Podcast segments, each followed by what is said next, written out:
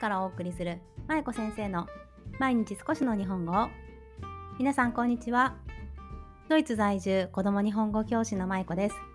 さあ今日は子供に言葉を教える時のコツというテーマでお話をしていきたいと思います。皆さん多分この音声配信を聞いてくださってる方はきっとお子さんがいらっしゃる方がほとんどではないかなと思うんですが皆さんはお家でお子さんに言葉を教える時に何か工夫をしていたりこういう教え方をなんだろう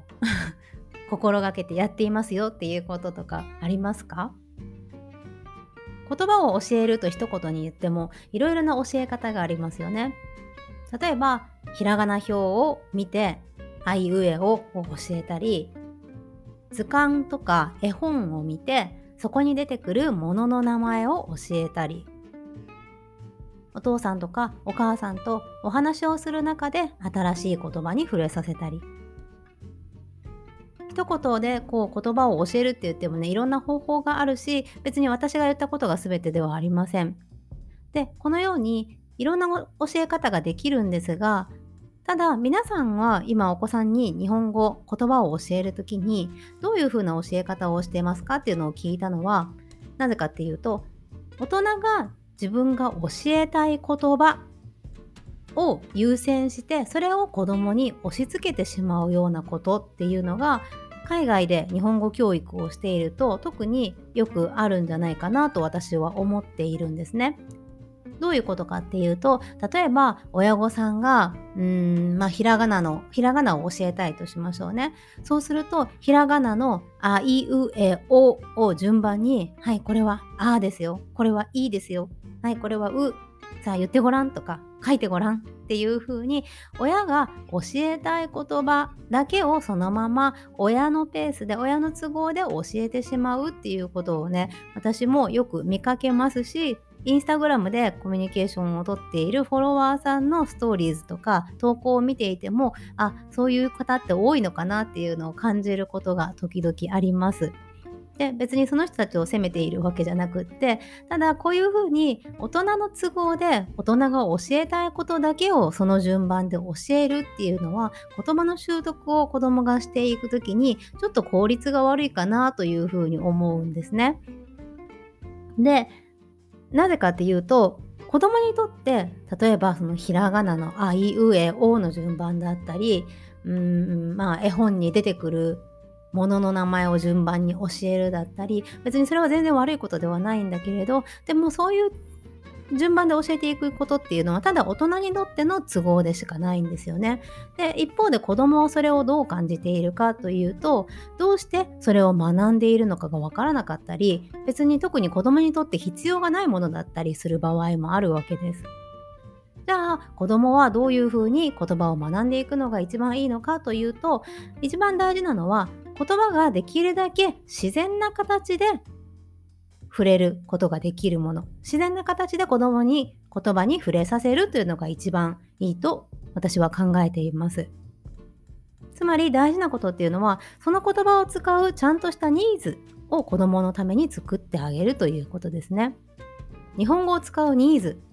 ね、子供にとってニーズってどんなものになるでしょうか。例えば子供が今自分が生活している中で必要な言葉っていうのがありますよね。例えばお母さんと一緒にあの街を散歩しているとしますね。今住んでいるとこ一緒に散歩しています。そしてそこに例えば信号がありましたと。そうすると信号についてお話をするとしたら、その信号の色、赤と黄色と青、まあ、日本語はね、青 の3つの色ですよね。そうすると信号についてお話をするときに、あ、もうすぐ信号が変わるね。赤から青になるね。こんな風にね言葉をその信号というトピックを通して赤と黄色と青すべてをその時に一緒にセットで教えてあげるっていうことをすると生活と結びついていくそして子供にとってそのトピックっていうのは生活の中に出てくるものだからニーズがあるものなんですよね。またどこかで歩いているときっと信号にも触れるだろうしそしてその時にまたその覚えた言葉赤とか青とか黄色とかがまた想起されてそしてあそっかこの前お母さんと話してた赤と黄色と青だったなっていうことをねまた思い出してだんだんとそれが密着あの密着あの生活にね密着して覚えやすくなっていくということだと思います。なので信号についてもお話もちろんあのするんですけどその時に一緒に言葉を教えてあげる。つまり生活と密着している言葉から教えてあげると自然と言葉を習得していくことができます。他にもどんなニーズがあるかっていうと例えば子供なら、うん、色なんかはよく使いますよね。家の中の色だったりお外で見る色だったりね色も生活に密着しているトピックだと思うしあとはお天気とか体の部分もそうですよね。手が痛いとか足を怪我したとか今日は頭が痛いとか、ね、髪の毛なんだろう髪の毛頭を洗いますとか。ねそんな風に体の部位っていうのも子供がよく使う言葉になってきます。なのでお風呂に入っている時に今日は髪の毛ゴシゴシ自分でできるかなとか足の指の間までしっかり洗おうねとかそういった声かけをすることで子供っていうのを言葉を吸収していきます。なのでただ親が教えたい言葉教えたいものを教えたい順番で押し付けるのではなくってじゃあ子どもの生活にとって必要な言葉って何だろう？今この場面でこのテーマで教えられる言葉ってどんなものがあるかなっていうのをふと考えてみるといろいろと言葉が出てくるわけですね。例えば今日幼稚園に行くのであれば幼稚園とか先生とか行くとか学校とか食べるとかねいろんな単語いろんな言葉に触れることができますよね。そういうのを合わせて一緒に教えてあげる。そしてもしあの可能であればそれを絵本を通して学ぶ。例えば学校とか幼稚園についての絵本を読んだりとか体の部分を表す言葉が載っている図鑑を見たりとかね。そんな風にして広げていくといいかなと思います。あと家族とかもそうですよね。お父さんお母さんとかおじいちゃんおばあちゃんとかね、あの妹弟とかもね、そうですよね。そういった言葉とかね、できるだけ子供の子供にとって一番自然な感じで学べる言葉ってどんな言葉があるかなっていうのをね考えてみるとわざわざこう図鑑を引っ張り出してきてはいこれはこうですよこれはこうですよとかフラッシュカードを見せてこの言葉を教えあの覚えてほしいっていう風にしなくてもね子供っていうのを自然と習得していきます。で、まあ、大きい子供大きいっていうかあの幼稚園とかね小学校にも入る頃のお子さんであればいろいろと言葉をもうすでに知っている子も多いと思いますけどまだまだ年齢の小さいお子さん0歳から2歳ぐらいとかねまだ幼稚園入ってないぐらいのお子さんであれば、まあ、座って勉強するっていうのもなかなか難しいと思うのでなのでできるだけ、まあ、歌とかリズム遊びとか絵本なんかでいろんなアプローチで日本語に触れさせてあげるといいかなと思います。